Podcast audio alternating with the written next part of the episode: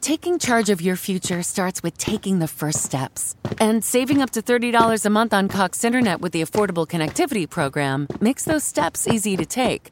Whether they bring you to click upload on your first short film or join now for an online book club. Applying is easy. See if you qualify at cox.com slash ACP. Non-transferable one per household application and eligibility decisions are made by the FCC. When you visit Arizona, time is measured in moments, not minutes. Like the moment you see the Grand Canyon for the first time. Visit a new state of mind. Learn more at hereyouareaz.com. You're about to experience the life giving teaching of Bishop Kevin Foreman, Senior Pastor of Harvest Christian Center. To find out more about Dr. Foreman and Harvest Christian Center, visit our website at www.harvestcc.me. And no matter what, remember love God, love people, and love life. We have been in a series of teachings called Keep Calm and Bounce Back. Everybody say that with me. Everybody say it again. Keep calm. Hallelujah. Lift your Bibles high. We're going to make our confession of faith together. We're going to get right in this word today. Amen. It's right there on the screens. Let's say it together. This is my Bible. It is the living word of God. It gives me abundant life. I am not just a hearer of the word, I'm a doer of the word. This word teaches me that I am more than a conqueror. My spirit and my mind are prepared to receive and apply the message Remain standing if you will. Go to Second Corinthians chapter number 9. 2 Corinthians chapter number 9. Uh, today we're going to talk about engineering a financial bounce back. Anybody ever had some financial setbacks? Anybody need a financial bounce back? Y'all gonna have to say something to me. Anybody need a financial bounce back?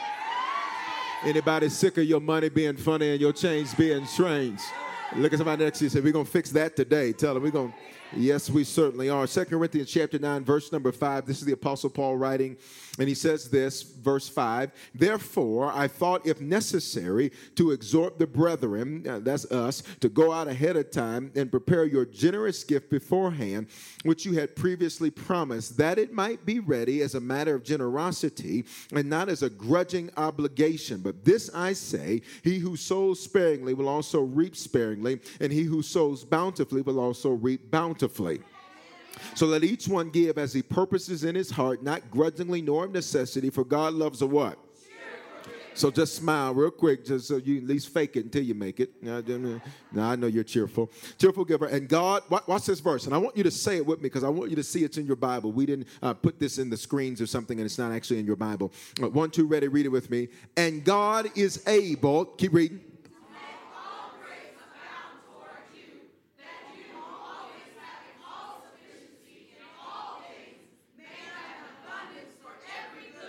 Okay, I'm, I'm, I'm, gonna give you one more shot because I didn't hear everybody say it. Uh, and God is able to make what? All grace. Gr- grace means favor. Grace means anointing. Grace means his super to your natural. And God is able to make all favor. That means even folk that hate you, even folk that talk about you, even folk that, okay. Abound toward, abound means turn toward who? You. Shout your name. Uh-huh. That you. Say your name. Look at this always having all sufficiency in all things. That, that's a lot of promises. That's a lot of promises. I need to teach y'all when to shout in Denver. Always having all sufficiency in all things. See, that's why you need to learn how to praise God even when it doesn't look like you're in a great season financially in your life, because the book makes you a promise that He's able to make all favor turn toward me. So I'll always have all sufficiency in all things. And then look, and then that you can have a what? An abundance for every good work. I don't know about you, but I think there's a few of us in here today at this worship experience that say, I'm ready for my financial bounce back to start right now.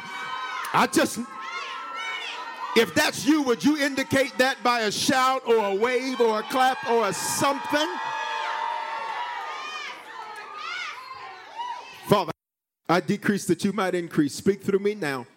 I pray, Father, that this word, Father, would be the catalyst necessary to see financial bounce back engineered in every area of our lives. And we honor you for it in advance. And it is in the name of Jesus that we pray. Somebody shout hallelujah. As you take your seats, high five two or three people and just tell them, I'm bouncing back. I'm bouncing back. You can be seated. Now, I want to say this. I realize that as you talk about finances in church, sometimes people can get a little squirmish because they think, oh, here we go. He's getting ready to ask for an offering. I want to go ahead and bust your bubble. I'm not going to ask for no offering. Uh, but please understand that the Word of God is true whether you like it or not. And so, as your pastor, it is my responsibility to teach you the Word uh, uh, in season and out of season. So, when you want to hear it and when you don't want to hear it. All right. So so just so we can get this clear up front, there are no gimmicks here. There are no games here. I'm not trying to game you. I'm not trying to get something up out of you. I'm trying to get something to you. Are you hearing what I'm saying? Because I'm a living witness that this word works when you work it. So I want to jump right into it. First point for my note takers is uh, if you're going to have a financial bounce back, you got to be real about it. Bishop, what do you mean be real about it? Now, I'm just not referring to being realistic in your financial expectations because you cannot live the life of a millionaire on a thousand dare salary. Got it? If you're spending more than what's coming in, well, you don't need a financial bounce back, you just need a budget. It's real, it got real quiet right there. But when I say be real about it, what I want to communicate to us is this is that regardless of who you are, financial setbacks can happen to everybody, but they can happen for different reasons.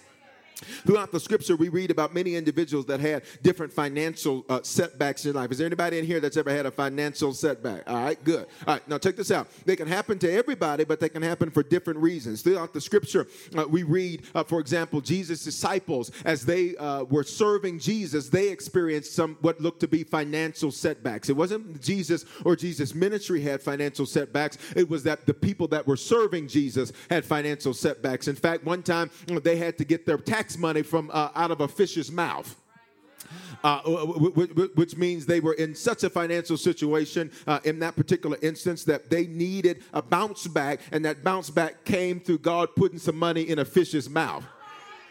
Now, what you missed right there about that story is that God says, I got ways to get stuff to you that don't make natural sense. That, that, don't you limit your God to a paycheck because I know we serve a God that can do exceeding and abundantly and above all we can ask or think. Your God is so good. He says, I don't even need a paycheck to get you what I need to get you. I'll just give you favor, and favor is better than money because favor will let you walk in the store without having the money. But the clerk say, I just feel led to give this to you. Favor will have the bill collector saying, I don't know why I'm writing this off, but I'm writing it off. Favor will make them lose stuff on your credit report. I wish you'd shout favor. So look at the Bible now.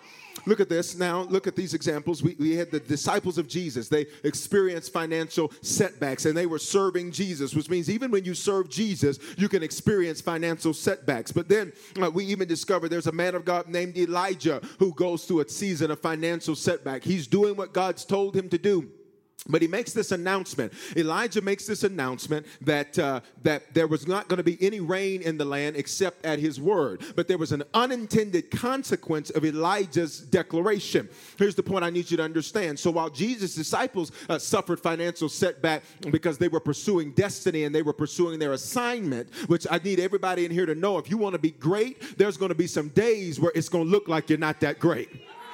You're not hearing me. If you're on your way up and to the right, which in business that means I'm increasing over time, if you're on your way up and to the right, there are going to be some days where you're simply not going to feel that way. There's going to be some days where you're going to say, God, I should have just settled for average. But I'm here to tell you, had you settled for average, you never would have been able, the old saints used to say, to run on to see what the end was going to be. God says, I've got great things planned for you, and sometimes it's going to require going through a valley in life, but if you pursue it, touch your neighbor say, You'll win if you don't quit. You uh, yes, you will. You'll win if you stop quitting. You know why you're so sick and tired of starting over? Is because you keep quitting. You wouldn't have to keep starting over if you just fight until you win. I wish you'd high five somebody and tell them, fight until you win. So they were pursuing their assignment. They were pursuing destiny and they were serving Jesus and they suffered what seemed to be financial setback. But Elijah now is the man of God and he declares that it's not going to rain except at his word. And when he declares that, check this out, Harvest, uh, uh, it ends up infecting him also. He was doing it as a way to chastise and rebuke the wicked leadership of King Ahab and Jezebel. I don't have time to deal with that, but oh God, if I had time, I would deal with it, but I don't have time to deal with it. So Elijah's the man of God, and he says, It's not going to rain uh, except at my word. Here's the unintended consequence because it didn't rain in the whole land, it didn't rain for him either. So now, as the man of God, he's doing what God told him to do, but now he's got an unintended consequence. Have you ever made a decision that you thought was going to do A, but you didn't realize that there was a B, C, D, E, F, G attached to the decision? Okay, it's real quiet in here. Apparently, you make good decisions all the time, but I think there's a few of us in here that have made some decisions that we said, well, when I did this, I didn't know that this was to do that. When I said yes to this, I didn't know this was to jack up that. When I said no to that, I didn't realize this was to get messed up. And so I'm dealing with unintended consequences, and that is what Elijah's dealing with. He's dealing with unintended consequences because it gets so bad. And the Lord says, Elijah, I want you to go hide out by this brook called Cherith, and I'm going to send the ravens to feed you. Now, that's a financial setback when you got to depend on the ravens to feed you. In fact, the scripture says that he would drink the water out of the brook and that the ravens were going to feed him. They were going to bring him dead, uh, bring him bread, rather. And the scripture says that I've commanded the ravens to feed you there. What's interesting is God said, Elijah, even in your financial setback, there is a place called there where I'll still take care of you. Is there anybody in here where you ever lost some stuff and you ever thought to yourself, I don't know how I'm going to make it out of this, but the Lord said, Baby, I got you there. Don't you worry about it. You didn't miss one meal, you didn't miss one tank of gas, you didn't miss what you may have not had everything that you wanted, but you had more than what you needed because there is a place called there. One of the names that we attribute to God, Jehovah Jireh, Yahweh Jireh, it literally means the Lord my provider. But when you discover it and read in the scripture, it is not a name of God, it is a place in God. So we call him Jehovah Jireh, but really there is a place called Jireh. There is a place where the Lord provides. As Abram was going up uh, that mountain, I feel like teaching just a little bit today. As Abraham was going up that mountain, uh, he thought he was going to sacrifice his son Isaac. But the scripture says that the Lord, at the same time he was walking up the mountain, the Lord sent a ram up the other side of the mountain, which means you don't know what's on the other side of your obedience. It may hurt to obey, but baby, you must obey. Because if you don't obey, you may not know what's on the other side. While he was walking up thinking, I don't know how I'm going to do this, the Lord was sending up a, a, a, ram on the other side. And when he got up there to kill his son Isaac because he was obeying what he believed God told him to do, the Lord said, Stop there's a ram on the other side that's gotten caught up in a thicket. In other words, he said, Abraham, while you were obeying me, I was preparing something great for you, and I've provided for you. And I am Jehovah Jireh, the Lord your provider, but it's a place. That's why you ought to touch your neighbor. Say, I'm glad I'm in my Jireh. I'm glad. Yes, sir. That's why you're at harvest because God said there is a place that I have provided for you that I'm going to feed you not just spiritually, but I'm going to take care of you naturally. Have you noticed that since you've been here, God's been making ways out of no ways, and He's been doing things for you that you never thought you'd see manifest. Why? Because you're in your Jireh. So now watch this. Watch this. So Elijah, we're back to Elijah. He's in this place called there. He's, he's in this book, he's in this place. Brook there literally means valley. It means he's in this valley uh, called Cherith. He's drinking out of the brook, and the ravens are bringing him bread. He's in a financial setback. Now remember, this is the man of God. This ain't Tyrone them. Nothing against Tyrone's. This is the man of God, and he's dealing with a situation that's so bad that the ravens got to feed him. Now, here's what they say about ravens. You know what they call ravens? They call them dirty birds.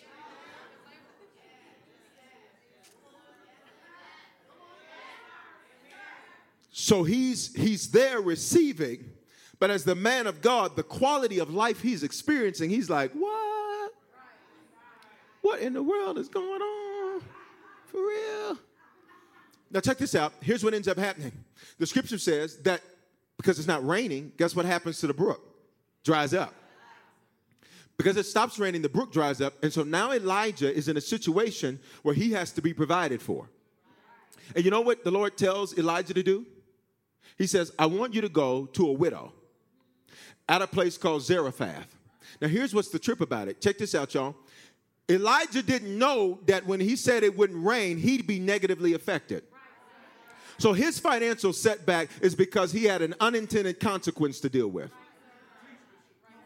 I'm just trying to show you the different reasons you can have a financial setback.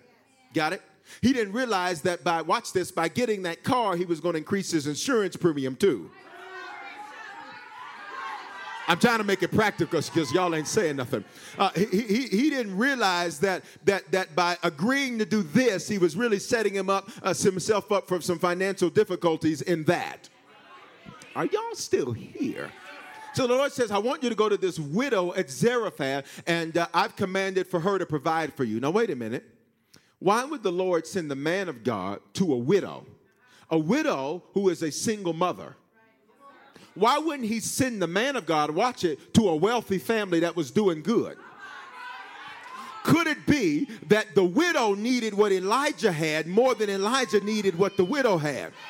Could it have been that that widow's life was in such a place to where nobody had put a demand on her seed because she had just decided that financial lack is the only way she was going to be able to live. So when Elijah shows up and puts a demand on her seed, it wasn't because God was trying to take something from the woman, he was trying to get something to the woman.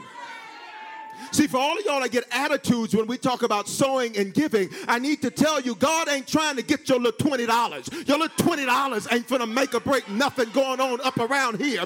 God is trying to get something to you. I wish you'd slap somebody high five, say, God's trying to get something to you. He, don't you think that arrogantly like God needs what you got? God says you need what heaven has, and the only So now watch this. What, what, watch this. What, what, watch this. What, what, what, watch this. What, what, watch this. He sends, he sends Elijah to this widow at a place called Zarephath, uh, Zarephath rather. And the scripture says, I'm, I'm going to paraphrase real quickly. The scripture says, essentially, this woman is planning on making her last biscuit meal for her and her son and dying. She's a widow, which means she's a single mother. And here's the trip about it that for her to be a widow, suggests that she was married. Got it? Now, for her to have been married, the scripture also is suggesting that she used to be doing well financially, and now she's in a financial setback. Watch this from uncontrollable circumstances. You have been in a financial setback for something you didn't do? You, you, were just doing your life, doing your thing, and all of a sudden some, something come up, and you like, what in the heaven is going on around here? Y'all not saying nothing. You went to go apply for the loan to only discover somebody somewhere had used your. Okay, y'all ain't gonna say nothing. Oh, y'all ain't gonna say nothing. Say amen, because if y'all don't say amen, I'm gonna press right through there. Okay, cool, I'll leave it alone. Uh, and, and, and so, watch this. Elijah goes up to the woman, single mom. She's getting to make her last biscuit meal and die. That's what she says. And Elijah says, Woman, uh, bring me some bread. And, uh, and while you're up, get me some water too. Now, that tells you the story, the, the, the situation financially, because I don't know about you, but bread and water? Maybe bread and some orange juice, bread and some milk. I'm just saying, bread, bread, uh, coffee. I mean, have you ever had a donut with a glass of water? Come on, y'all looking at me like you, you know, like you don't speak the King's English. Have you ever had a donut with water? No. You know why? It's gross. That's why. That's disgusting. Who, who wants to do that? That's disgusting. I remember when I first started drinking water and cut a lot of extra stuff out of my diet I, uh, uh and all that kind of thing years ago. I, and I had lemon water. You know, now I hook my water up now. Now I'm not talking about y'all that try to be stealing lemonade because I'm not talking about that or you squeeze a bunch of lemons and say, let me have some sugar. I sitting at a table one time with a preacher. He said, let me get a bowl of lemons. I said, now where are we going with this? I said, I need me on, I normally only need one. And let me get a bowl. And then he started squeezing and squeezing and squeezing. And I said, God, no, that, that's gonna be that's gonna mess him up later on. He gonna pay for that. And then he said, uh, let me have some sugar. I said, God, dog, is he finna make some? Man, I'll buy you the lemonade. it's three dollars.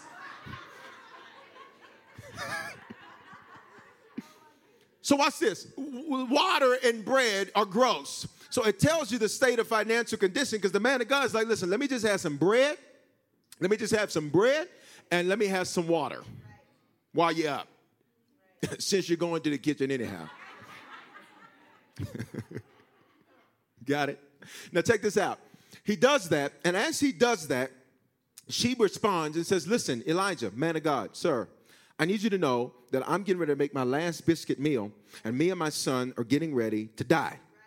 That's our plan. That's what we got going on. That's what's happening. So you coming and asking me for this, you know, hey, not not really cool. That's a Bishop Foreman version. You know, I can't believe you asking me for this at the worst time. What I discovered about God is that He often asks you for what you think you don't have at the worst time to ask for it. He, he, often, when you're in the lowest place of your life, he says, Go pray for somebody. You're like, I need somebody to pray for me. While you can be in the worst financial position in your life, he says, I want you to give. You're like, I need somebody to give something to me because God often asks you for a seed when you think you don't have it. So he tells her, listen, woman, don't fear. Uh, I'll go make my, uh, uh, the Bible says small cake, Bishop Foreman translation, and I'm from the South. So go make me a biscuit and bring me the first biscuit. And then afterwards, you go make some for you and your son. Check it out. He said, I want you to sow the first biscuit to me. Check it out. It was so bad, she didn't have money to give. The only thing she could give was her biscuits. He says, I want you to give me the first one. Check it out the first fruit. Give me the first and give me the best. And then you go make something for yourself and for your son. And, and, and, and look at this. Look at verse 14. They'll put it up for you. Second King, uh, 1 Kings 17, verse number 14. For thus says the Lord God of Israel, the bin of flour shall not be used up, nor shall the jar of oil run dry until the day the Lord sends rain on the earth. Now remember, rain could come only come at his voice. So he says, I want you to know something, widow at Zarephath. I want you to know that God is needing that seed from you. Watch this, because your one biscuit is going to provide for you and your son for the rest of the year. In other words, he was saying, if you'll exchange what's in your hand, because it's not enough to meet your need, which means it's not your harvest, it's your seed. And he says, I want you to know the Lord says to you that your uh, oil is not going to run dry. You're going to be able to make plenty of biscuit meals, and you might even be able to put some gravy with them biscuits. Because if she had some oil, y'all know, uh, come on, ladies, she could have took that oil and y'all ain't saying nothing to me and got some, and she could have made her some gravy. Now I can't cook, but I know something about some gravy.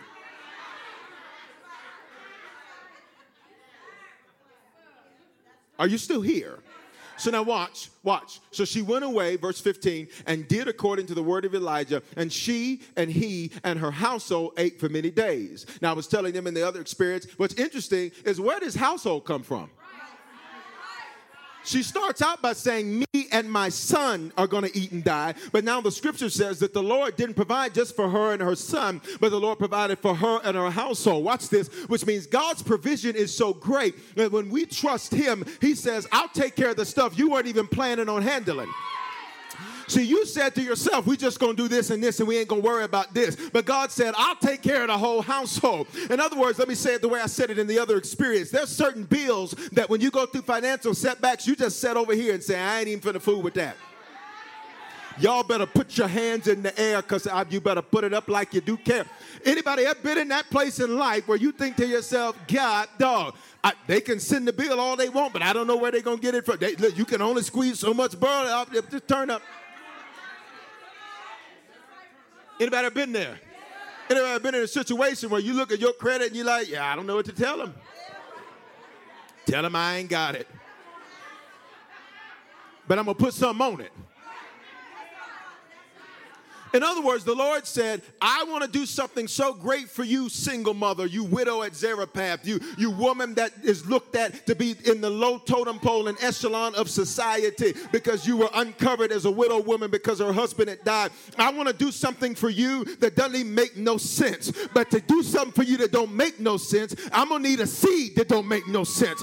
For a harvest that don't make no sense, I'm going to need a seed that don't make no sense. Oh, I wish I God will ask you for what doesn't make any sense because He's trying to give you what doesn't make any sense. Only God would ask this woman for that at her lowest moment because God says, Baby, if you trust me, I just need to know if there's a few harvesters in here that trust Him.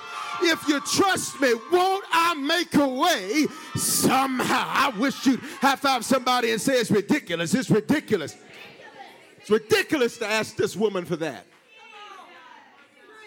But God says what she needs is ridiculous. See, some of y'all still haven't got over the hump that I'm talking about money in church because you got this bad mentality. Well, I come to bust up your mentality because you've been lack- lacking for too long. You've been losing for too long. You've been beneath what God has ordained for your life for way too long. Have, have your neighbor say, I'm bouncing back. So watch this, watch this, watch this. She's dealing with an uncontrolled financial setback. Elijah's dealing with uh, uh, unintended consequences and a financial setback. But the Lord comes and provides in a supernatural way. And the scripture says that the oil was not used up, nor the flour, and everything that the Lord spoke through Elijah to the woman of God, or to the woman at Zarephath, Zarephath it happened. Somebody say it happened. But here's the point I wanted you to get from sharing those three sto- uh, from sharing those two stories is that financial setbacks can happen to anybody. Job has a financial setback. I like talking about Job. You know why? Because I like comeback stories. I don't know about you, but there's some movies that, that what makes them great is the comeback story. And you sitting there saying, I know it's going down, but I know any scene is getting ready to change. That's what heaven is sitting up saying about you. They say you may have been experiencing some tough things, but God is looking back saying, but the scene's getting ready to change. The, the, the stage is getting ready to change. And so, do you know what they do when they get ready? I need to preach to somebody here. Do you know what they do when they're getting ready to change the stage? They turn off the lights. If you've ever been to a play, they shut the lights off so and they close the curtains because on the stage, the stage is being set so that when you see it next time, it's going to be a different scene. I'm going to tell somebody it may feel dark in your life right now, but that's only because the scene is getting ready to change. And God says, I shut the curtain so I could work on you behind the. I've somebody say I'm bouncing back. Job, Job has a financial setback. One day after a meeting in heaven, Job loses everything. And Job wasn't acting crazy. Job didn't do nothing wrong. He was doing everything right. Yet he experiences a financial setback. So why did Job have the setback? Watch this. It was because God had greater in store for Job, but it required greater seed. So we got one individual now that has an unintended consequence. Elijah. We got another individual this widow who's having an uncontrollable circumstance. We have the disciples who they're experiencing it because they had left all to follow Jesus and they're pursuing their assignment and they're pursuing their destiny. And we know that they bounced back because in the book of Acts, the scripture says the apostles prospered so much that whenever the church had a need, the apostles took care of it. The church says that there was a great missionary journey that they were going to go on. And the church said that the apostles, the Lord had bounced them back so significantly that they just said, How much is it going to cost? Whoop, there it is. Are you still here? But now Job is a situ- in a situation where God had greater in store for him, but it was going to require greater seed. Now I need you to get this because because sometimes when it comes to the word, sometimes you're like, I got that, I got that, and you kind of go through the church motions of that's right. Mm-hmm. Listen, Linda. YouTube it. Here, here, here's what you need to understand. Here's what you need to understand. Uh, had, had Job not responded properly, the end of Job's story would have been him losing everything. But when you get to the end of the book of Job, the Bible records that the Lord, the Lord gave Job double, which means Job was content and comfortable. And what I discovered about Jesus serving him for a long time is that when you get content and comfortable, that's normally when he's like, let's take some things up. No witnesses? All right, I see what I got to do here. Preach to your own self, Foreman. Yes, sir, I will, because they ain't coming with me. I'll go with the goers. Where the goers at in the room? That's what I need to know.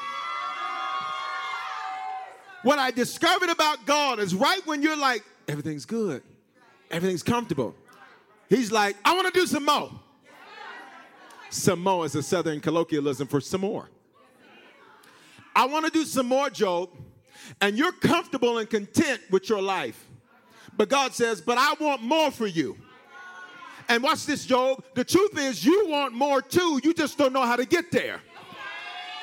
Is there anybody in here you ever been in a place in life where you're saying to yourself, I want more, I just don't know how to get there. I want to see more, I want to do more, I want to make my life mean something. I just don't know how to get there. Well, baby, I got an announcement for you. God has a plan to get you more. Watch it. My next point is called a forced investment.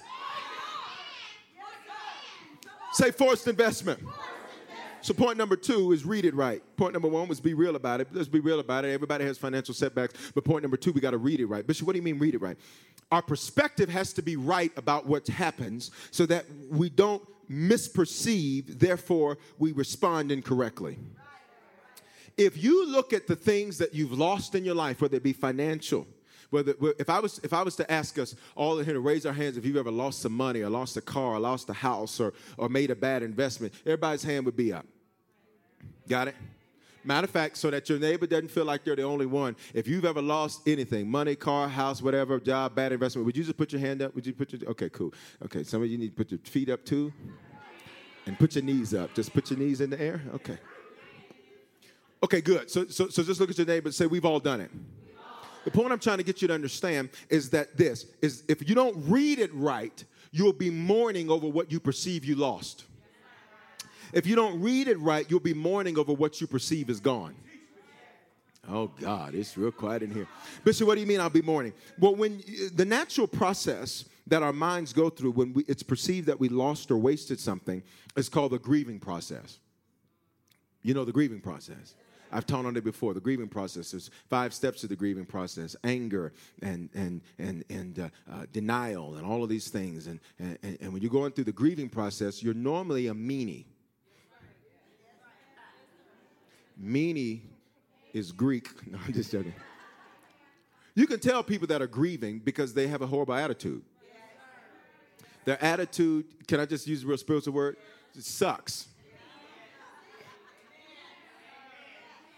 Sucks means sucks in Hebrew and sucks in Greek. I, I, I, you know, I, just need to get it. Grieving people make other people grieve because their mind, because it's going through the process of loss, now their mind determines and concludes that, well, I need somebody else to also experience loss. Because grief tries to fix the disequilibrium that's happening. So grief says, because I'm suffering, somebody else got to suffer too. That's why some of the folk that you walk with and you call your friend, you're like, what's going on with them? What happened to them? They used to be so this, they used to be so that. But watch this because their mind perceives that they lost something they're now in the grieving process. And so you used to be able to talk to them and their conversations made some sense. But now when you talk to them, you're like, who? What? What are you talking about? I said good morning, and you sitting up here talking about what? You know somebody's grieving about financial loss when they talk about how good it used to be, when they talk about how great things used to go, when they talk about, remember how we used to have this? And we, well, listen, can I tell you something? You ain't got that no more. So as long as you keep mourning over that, you're going to be miserable and you're going to be sad and you're going to be angry. Stop mourning what's gone, celebrate what's here. Stop worrying about who walked out of your life and celebrate the folk that's still putting up with your crazy self. Stop Oh, I think I got some witnesses here. As a pastor, I got to learn how to not worry about who ain't with me. I just go with who is. I feel it coming. Sometimes you just got to say F them. So do, uh-huh, forgive them. I forgive them and I forgot about them too because I got too much living to do. I got too many places to go to be stuck.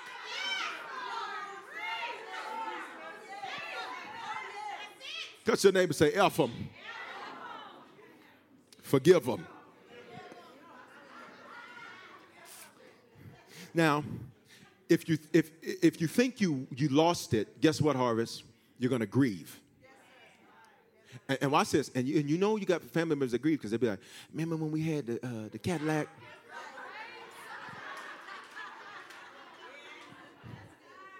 Remember when we had the truck?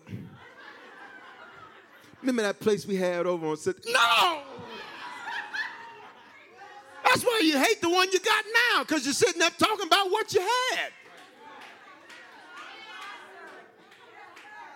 Consider it like this consider that everything you have has ears. So if the stuff that you currently have has ears and the only thing it hears is that you don't want it because you want what you had, why would it stay?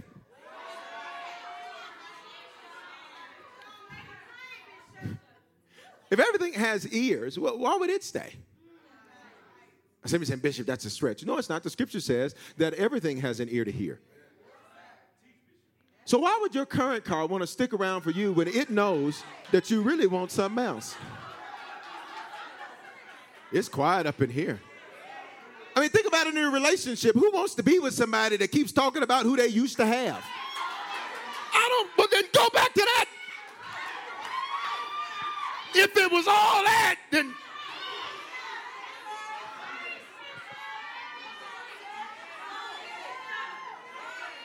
You doggone somebody sitting up talking to you about who they used to be with. Oh, I can see some of you ladies now because I, I can see it written all over your face. I see all the neck popping in the work.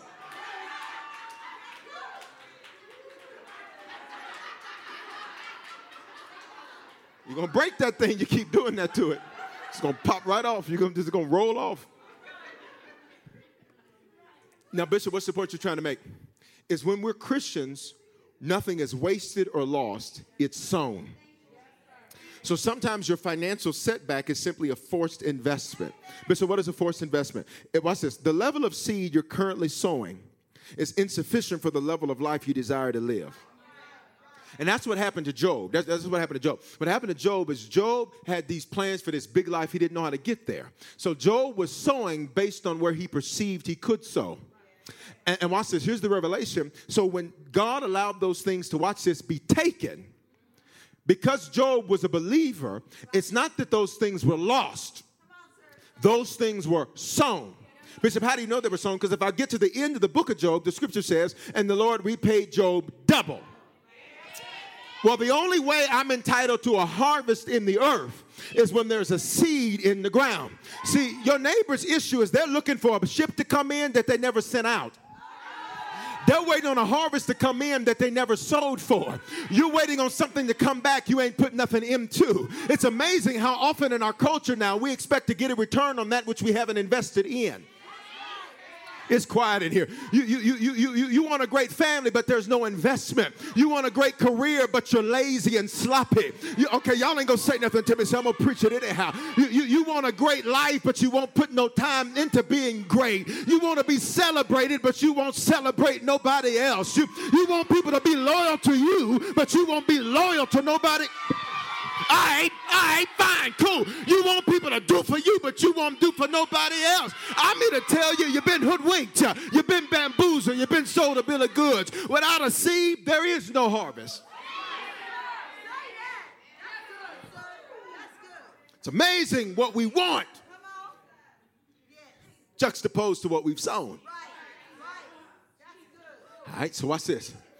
So when Job lost those things, because he was a believer, those things were really what? Seed. It was a forced investment, it was a forced seed. Now, check this out.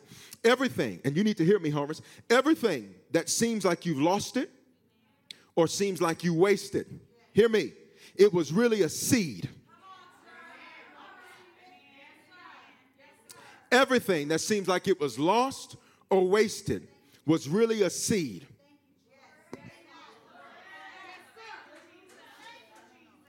All the time you sat up and said, What? God said, You didn't lose it. Stop mourning it. You know what? Some, some folk got so much hate in their heart. They got so much hate and bitterness in their heart because they look at all the time they spent in people and they look at it like they lost it. You didn't lose it, you sold it. Why? Because when I'm a Christian, the scripture tells me, Romans 8 28, and we know that all things work together which means God will take the good, the bad, the ugly, the lost, the wasted, and He'll make it work together for my good. Say this. Say your name. That ain't your name. I'm just playing. All right, say your name. Say everything that seems like you lost it or wasted it was really a seed. Check this out, Harvest. Even the stuff, watch this, even the stuff that you say to yourself, well, that was just my stupid decision. Let, let me help you to take the foot off of yourself. God says, I'm so big and I'm so incredible. God says that I'll take even your stupid decision and still make it work. How do you think you've been making it all these years? Nobody's in here. Anybody in here ever made some stupid decision? How do you think you made it through that? Because God says, Watch me take it and watch me make it work together for your good. So, watch. So, watch this. So, watch this. Watch this. You are either in, in, in one of four seasons or excuse me, uh, uh, rather than that, we think of life in four seasons, often fall, winter, spring, summer. But the scripture records season in contrast. Genesis 8.22 says, while the earth remains, is the earth still here? All right. Uh, seed, time, and harvest. Uh, notice seed time it makes it one word, but that's a bit uh, that's a bit misleading because really there's three occurrences there. There's seed, then there's time, then there's harvest. But it makes it one word seed time and harvest. So they're in contrast. Seed time and harvest, cold and heat, winter and summer, and day and night shall not what? Cease. Which means, watch this, hear me, you are either in a season of sowing or you are in a season of reaping. So the second point was you needed to do what? Read it right. Don't read it as, oh man, I made so many bad decisions. Because you know why? Let me tell you, you, know, wanna, you want to know what produces more bad decisions? Mourning bad decisions. Okay, let's be honest. We'll do stupid stuff to fix stupid stuff. Yeah, done that? Okay, so in business, they'll say, don't throw good money after bad money. Because they'll say, well, you're trying, to, you're trying to throw more money after the problem, and money's not the problem. Got it? You, you, you, you, you have made decisions where you, like, man, that wasn't good. And then to fix the not good decision, you made more not good decisions.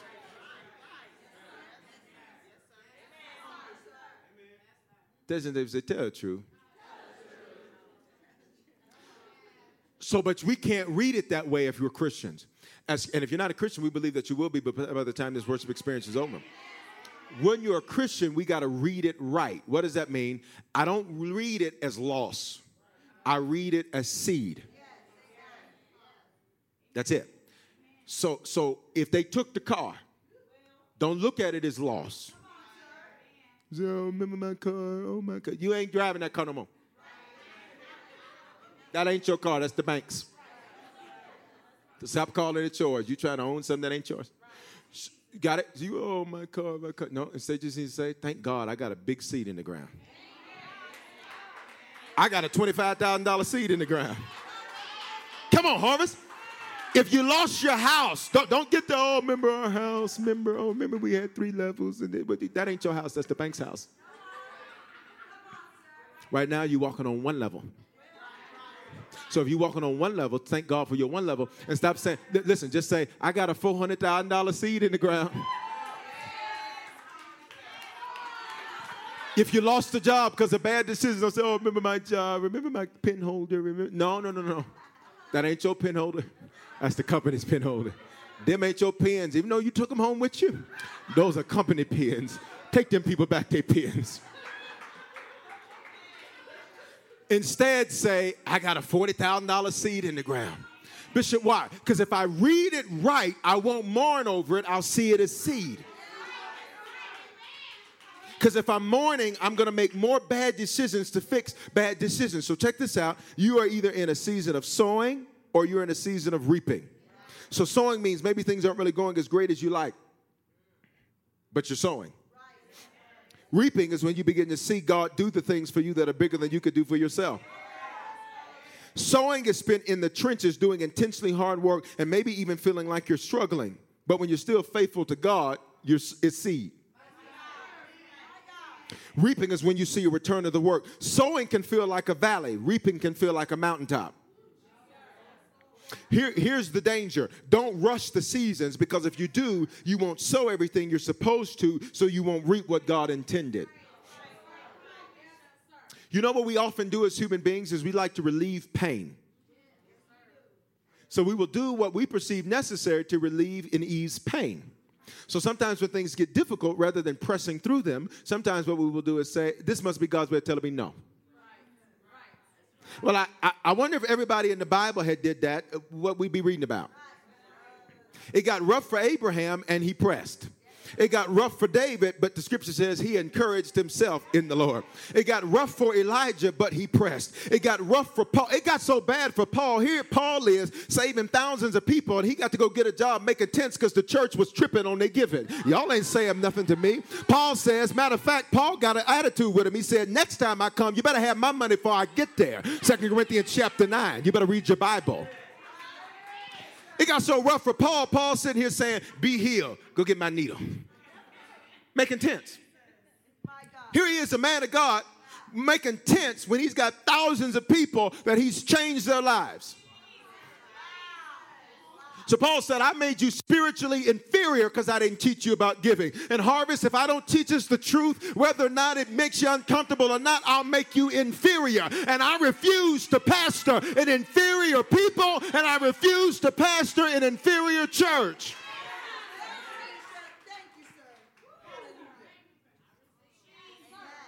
Touch your neighbor say, You are not inferior. Tell him, say, You're not chump change. Tell him, say, You're not average. You better come up off of that trip. You better come up off of that, but I'm just going to get by. What the hell? God did not die for you to just get by. He did not pay that price on Calvary for you to struggle through life. No, He died so you can have life and life more up. Somebody shout if you believe it. I'm just going to get by. He died beat him and killed him. And you think he did all of that so you can just sit up and be average? So watch. Watch. Watch. Watch. Watch this. Watch this. Watch this. yeah. Say, I am not inferior. Matter of fact, just for you all behind me, where's the scripture, Bishop? Put it up. 2 Corinthians 12, 13. Put that on the screen so they can see it. Look, there it is. Put it up. 2 Corinthians 12, there it is. For what is it in you to which you were inferior to other churches? Except that I myself was not burdensome to you. Forgive me for this. Paul said, Forgive me for not teaching you that the only way to have a financial bounce back is to sow your way out. Paul said, Forgive me for not telling you that because I didn't want to hurt your feelings because I wanted to make sure that you sat in that seat. To heaven with your feelings.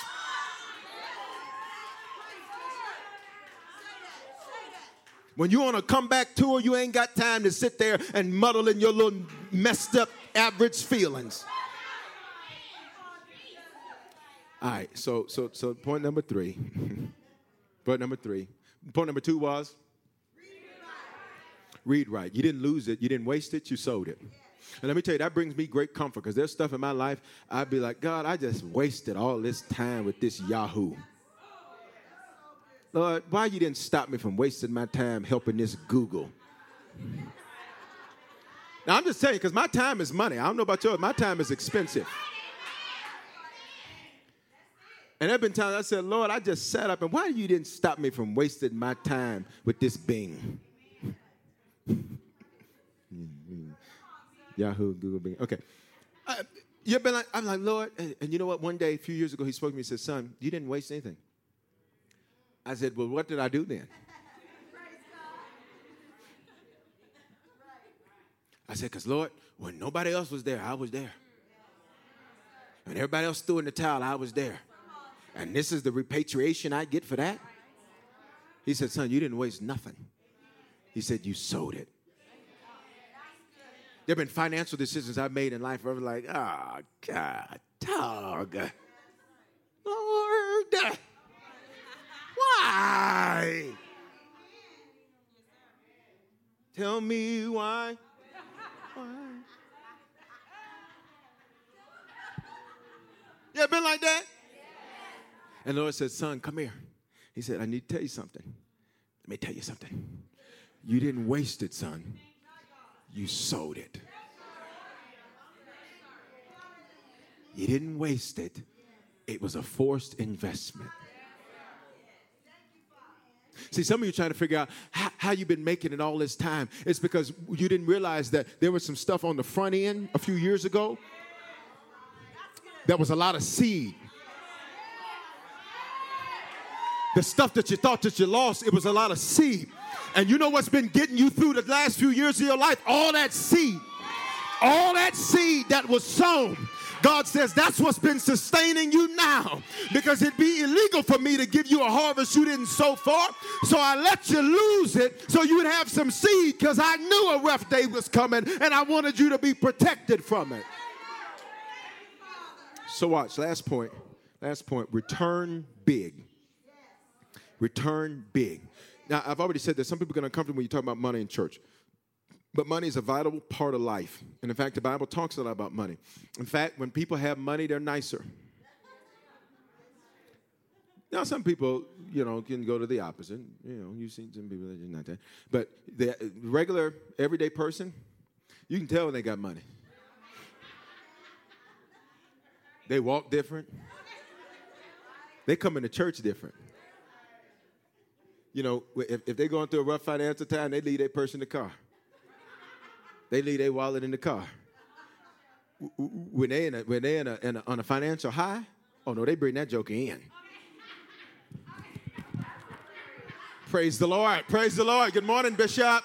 Praise the Lord. Ain't God good? I put you something in that love offering. I put you something in that love offering. Amen. Amen. Amen. Bless God. Amen. Amen. Amen. Hallelujah. Amen. Not amen. Amen. Amen. Amen. They walk different. Their jeans got a different crease in them. You understand? That crease be sharp, man. You touch that thing, you're going to cut your finger. You understand? You know what I'm talking about. Ladies, when you got money, you don't be walking with that broke thing that looking down. No, you come in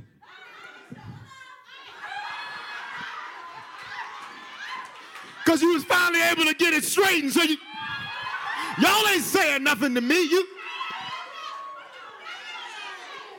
praise and worship. You don't go down. You don't get down like you used to. Now, when you get a little money in your pocket, hallelujah, hallelujah, amen. That's amen. Hallelujah.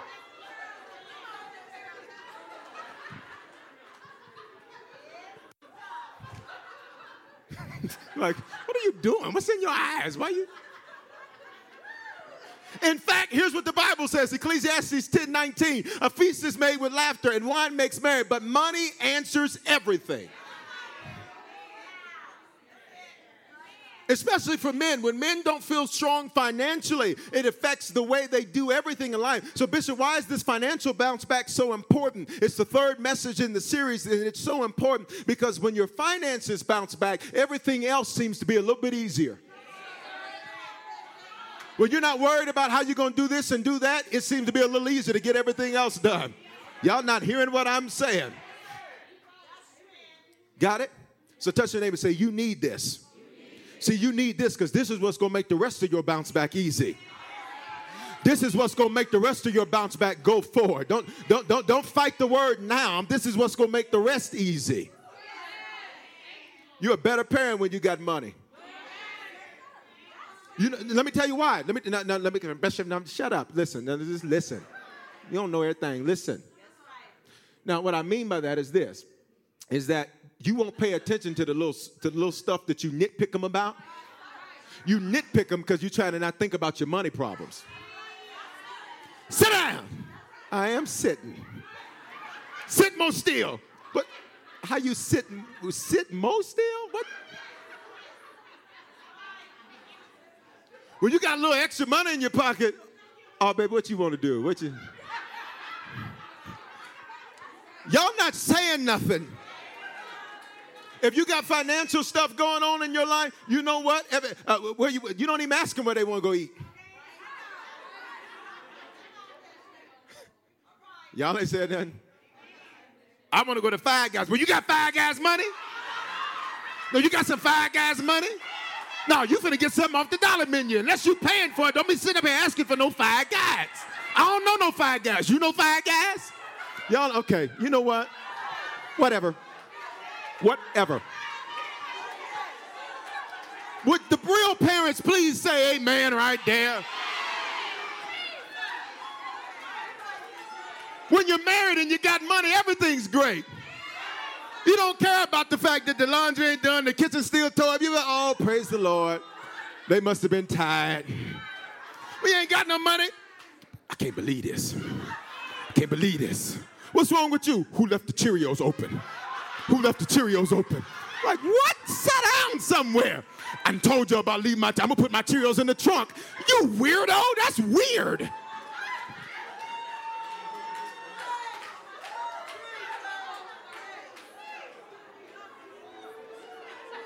Y'all ain't saying you're a nicer driver when you got money.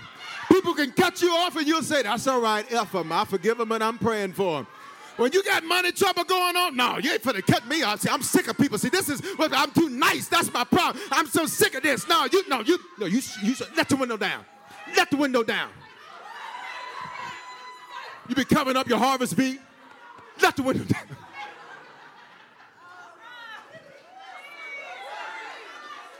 Put the scripture up, Ecclesiastes 10 19. Money answers everything. Now, that doesn't mean, let me be very clear money is not our God. Money is not our source, and money does not buy happiness, but it sure don't make you sad either. Because lonely can't, listen, money can't buy you friends.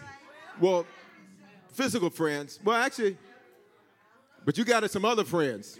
Benjamin, Jefferson, Jackson. Y'all not saying nothing. And they friends that don't talk to you. They don't talk back. They don't give you no trouble. So let me be clear. I want to be clear as we get to this last point, and I'm done.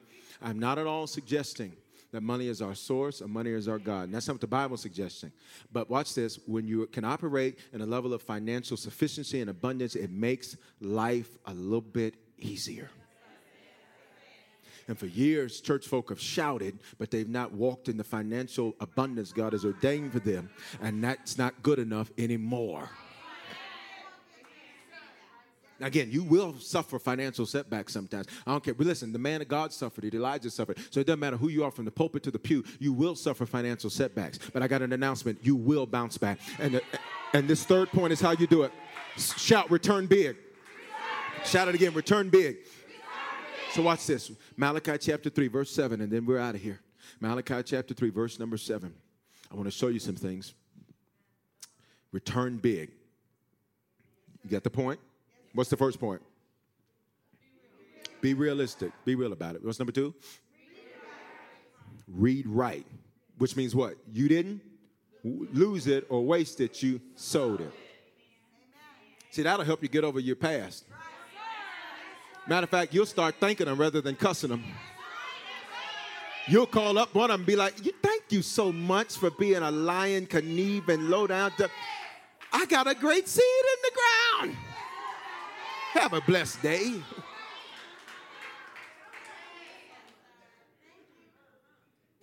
And the third point is what? Return, big. All right, Malachi chapter 3, verse number 7. Got it? It says, Yet from the days of your fathers you have gone away from my ordinances and have not kept them. Return to me, and I'll return to you. So, in other words, God says, You went away from what I ordained, ordinance, what I ordained, what I planned, and you have not kept them. So, He says, You come to me first, and I'll return to you says the Lord of hosts. Lord of hosts means the Lord who fights for us. But you said, In what way shall we return? So, in other words, I love this conversation because God is like having a conversation with Himself about what they're going to say to Him. So, you ever done that? You'd be like, so uh, you need to do this. And I know what you're getting ready to say. You're getting ready to say this and this and this. That's what the Lord is doing. So, so the Lord is like, you say, in what way shall we return? Look at verse 8. Here's God's response Will a man rob God? Yet you robbed me. In other words, he says, Let me tell you how to get out of this situation that they were in in the book of Malachi. He says, Let me tell you how to get out of it. Because where they were, so you know, in the book of Malachi, they were in a place where often happened with the children of Israel, where they began to say things like, it, It's not profitable to serve God. We've wasted our time. We've lost this. We've wasted this. It's not profitable to serve God. And the Lord starts dealing with them like He's married to them. So the book of Malachi, which means messenger, In Hebrew, the Lord refers to his relationship between him and his people like the relationship between a married couple. So when the Lord says, I hate divorce, he's not talking about divorce between a man and a woman there uh, to be textually correct. He's talking about divorce from himself because he likens his relationship to a relationship between a man and a woman so that they could understand what he was trying to do for them. I, am just trying to give you context so you can understand the text so you don't become extra textual in your interpretation. So now watch this. He says, he says, he says, y'all are dealing with some with some things, and he says, I'll tell you how to get these things fixed. He said, listen, your dad and them didn't follow what I said either. He said, from the days of your fathers. In other words, he says, if you'll check your bloodline, all of y'all been dealing with this thing. And he says, I'll tell you how to be the interruption in your bloodline. He says, Will a man rob God? Now he's asking it as a rhetorical question because how do I rob God? How do you jack God? Is jack not the word to use now? Is steal from? How do you steal from God? I mean, how do you like, hey, God, hey, break yourself, Jesus. You, you see what I'm saying? It's like, how do you do that? How, how, do, you, how, do, you, how do you rob God? How, how, do you, how do you do that? So then he says, let me tell you how you rob me. He says, you read it for yourself. But you say, I don't hear everybody say it. Read it. Now watch this. Notice he combines the two in your tithes, that's the first 10% of everything that comes into your hands. If you go out on the street and you see a $100 bill, the first $10 is the Lord's. If you get paid on, on, on next Friday and your gross salary, gross salary is $2,000, the first 200 of it, not after you pay everybody else, the first 200 is God's. Got it? Everybody understand the tithe? But notice he connects it. He didn't just say tithes, he said tithes and offerings. Now, you sometimes hear people say, I can't afford to tithe. All I'm saying to you, then you can't afford to bounce back either. What you have in your hands not enough to meet your need anyhow. So that means it couldn't be your harvest, it's got to be your seed. But he says, and offerings. What are offerings? Everything that we give above that first 10%. Now, how many people? I, I, just, I just, I just, I just, because uh, I, I, need us all to understand this. How many people? And just wink at me. I have to raise your hand. How many people? This concept sometimes in life, life situations have made it tough for you to fully grasp this concept. Just wink at me. Just wink at me. Just wink at me. Okay, cool. All right, all right, cool. See, I didn't even look at you. I looked over you into the camera. I didn't even look at you. Okay. Now, now check this out. Here, here's what I need you to understand. Here's what I need you to understand the importance of this. As God says to the people, let me show you how to return to me so that you can walk in what I've ordained for you. He says, It's not enough to just give me what you owe me, which is the first 10% of everything you get. He said, What are you giving me above that? Bishop Why? I've taught on it before. I'm not going to spend a bunch of time on it today. Think of your tithe as, as, as the minimum thing there. Your tithe is not a seed. You pay that because you owe that. That's His. That's the least you could do for a God who's been making ways for you. You know I'm saying? Parents, you ever thought to your, uh, your kids give you something and, and you're like, well, look, that's the least. Whatever, whatever. Okay, when you pay your Xcel bill, Denverites or Denverians or whatever it is, when you are Aurorians or whatever, Aurorian, I don't know, whatever you are, whatever Coloradans, when you pay your Xcel bill or whatever your power company bill is, you're not you're not doing them a favor to give them what you owe them.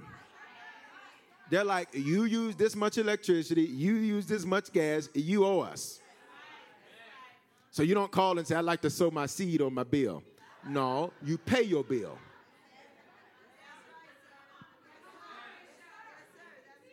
So the offerings is where the increase comes from. So look at verse number nine. Offering is everything you give over your tithes. Okay. Number nine. You verse number nine. You are cursed with a curse, for you have robbed me, even this whole nation. Cursed with a curse. There, the word curse means empowered, empowered to fail. Let's look at the word. He says, You're empowered to fail even this whole nation. You missed it. An empowerment to fail means no matter what you do, it's destined to fail. Even if you have three good months at it, its end result will be failure. Why?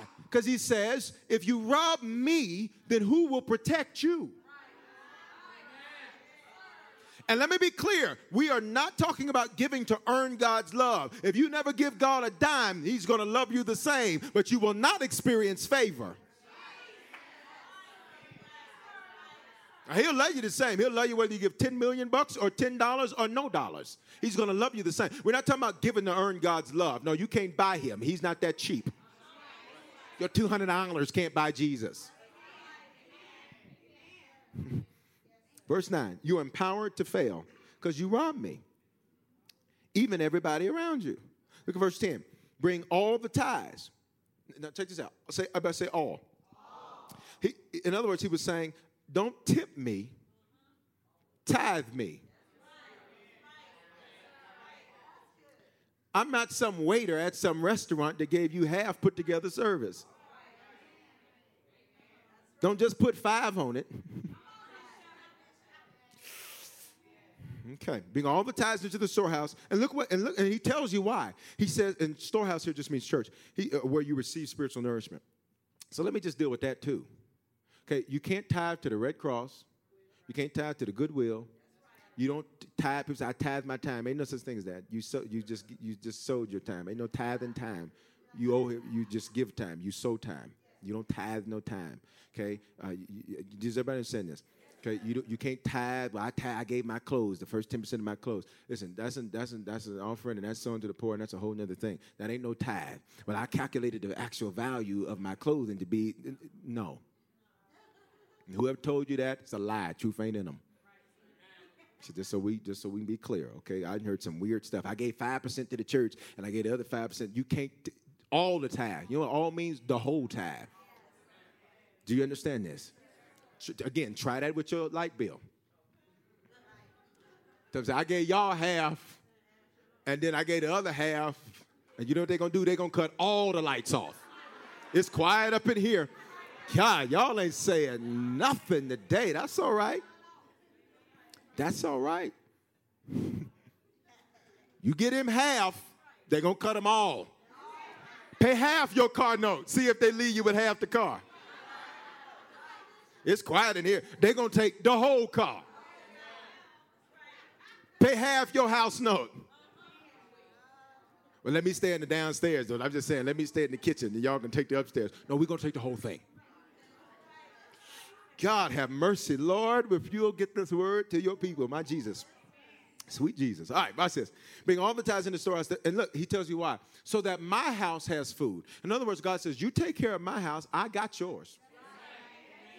And I think I got a few witnesses in here that when you handle God's business, God absolutely make sure he handles your i'm a living witness. God has brought me back from setback and setback and setback and i bounced back because i took care of his house. And when i handle his business god handles my business. And look where he is. I'm closing. And pour out for you such a blessing that there will not be room enough to receive it. The blessing is an empowerment to prosper, to do well, or be made whole. He says, I want to bless you so audaciously and so vivaciously that there is not enough room in your life for you to receive what I'm doing. All right, look at the next verse, verse number 11. And I will rebuke the devourer for your sake. What's that? Bad business decisions. What's that? Bad deals. What's that? Uh, bad uh, friendships that's going to cost you more than what they're worth. Oh, y'all ain't saying nothing right there. Uh, he says, I will rebuke everything that is devouring things, and I'll do it for your sake, so that it will not destroy the fruit of your ground. But fruit comes from seed. So, in other words, he says, you'll start seeing the results of your seed. Nor shall your vine bear, fail to bear fruit for you in the field, says the Lord of hosts. Now, listen, Lord of hosts is uh, a phraseology that means the Lord that fights for us. Say, He's fighting for me. Say it again, say, He's fighting for me.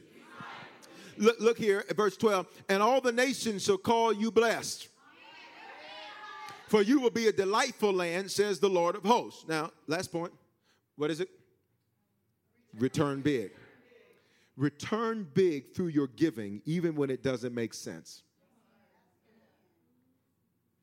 That's the principle. Return big through your giving when it doesn't make sense. Return could also be, be, be used to, to, to mean bounce back. Can, can, I tell you something, Harvest? Hear me, and, and I want to talk it slow because I want you to get it. The only way out of a financial setback is to sow your way out of it. That's the only way out of a financial setback. And, and watch this. Let me tell you how powerful this is. Because people say, God doesn't, I've heard people say all kind of things. God doesn't care about that. He doesn't. Jesus just wants our hearts. Just give the Lord your heart. You know how he knows he has your heart? He, he, he responded. He said, Wherever your money is, your treasure, that's where your heart is. So I'll know I got you if I got your money. Because what you do with your money is a demonstration of what you believe. Show me your checkbook, I'll show you your values. For those that don't still use checks, show me your online banking statement, I'll show you what you believe. That's your values. I just don't believe all that. Listen, I don't care what you believe. Get up on top of the building. You don't have to believe in gravity either. Jump. Good luck. Now you're going to need a miracle. Are you going to believe in miracles then? You don't believe in giving, but you believe in miracles. Okay. Jesus doesn't care about my giving.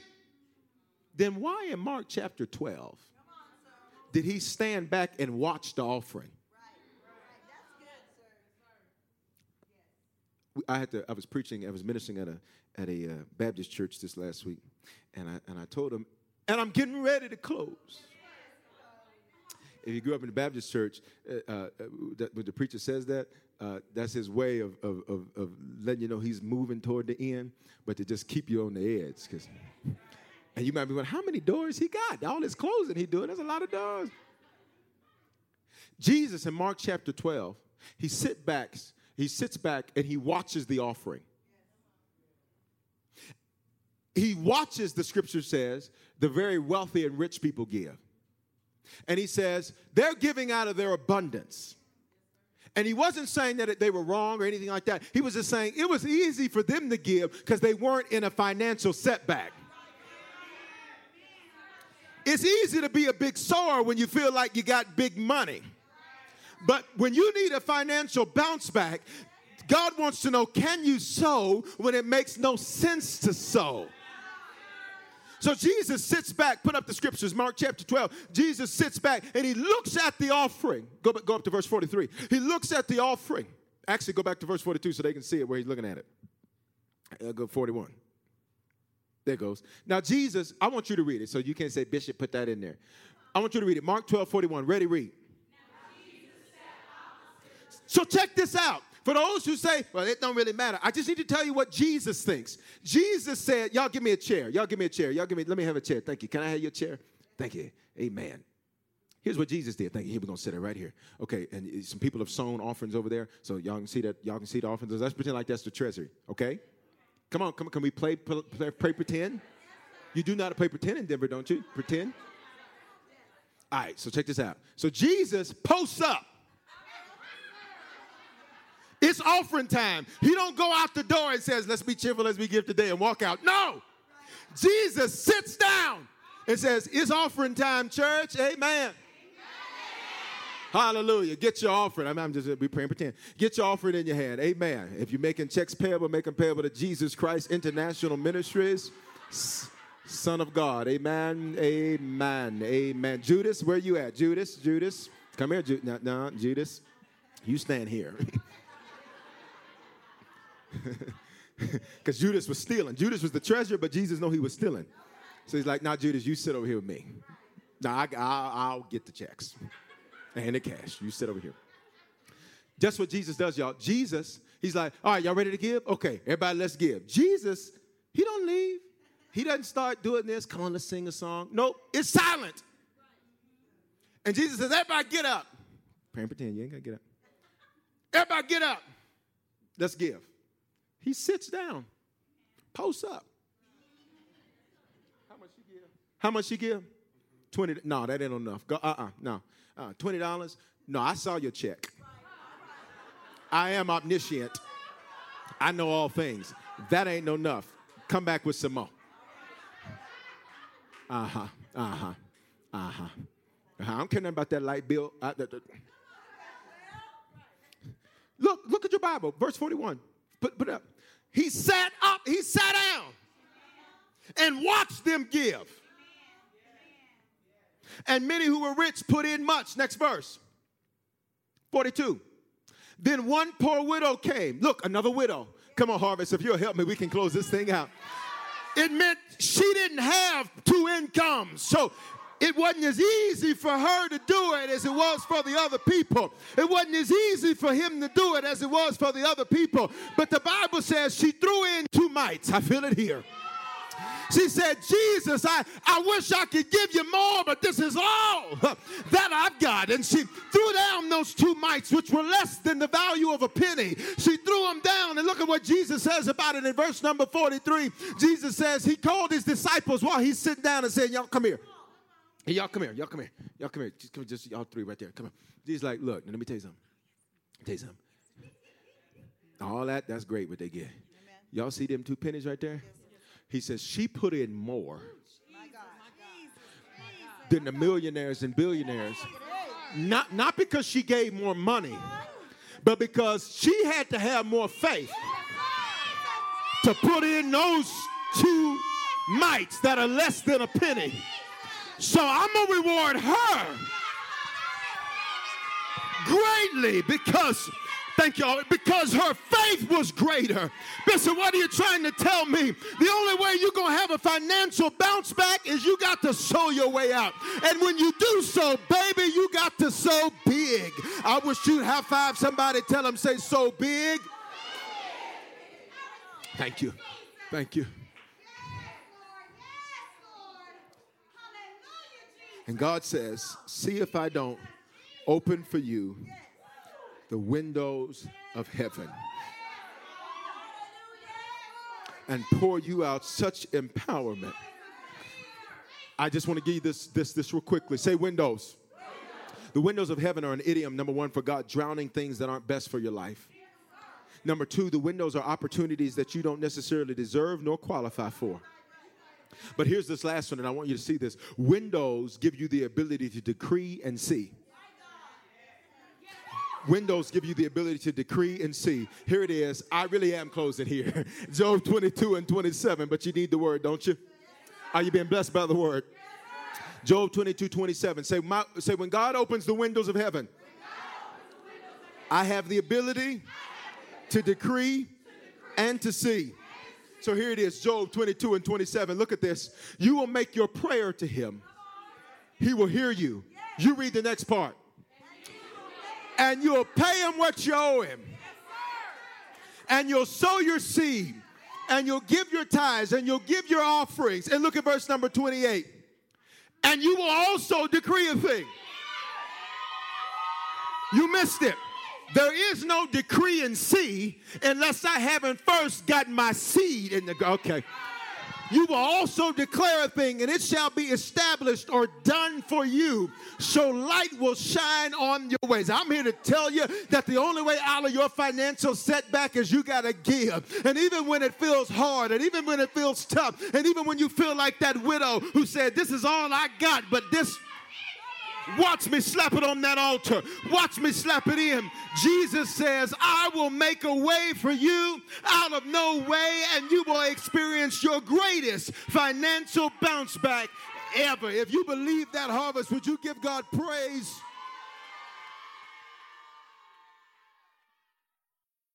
Experiences are what people love the most about travel. Viator is a website and app where you can book travel experiences like hiking Mount Kilimanjaro in Tanzania or enjoying the views while cruising on a catamaran in the Caribbean.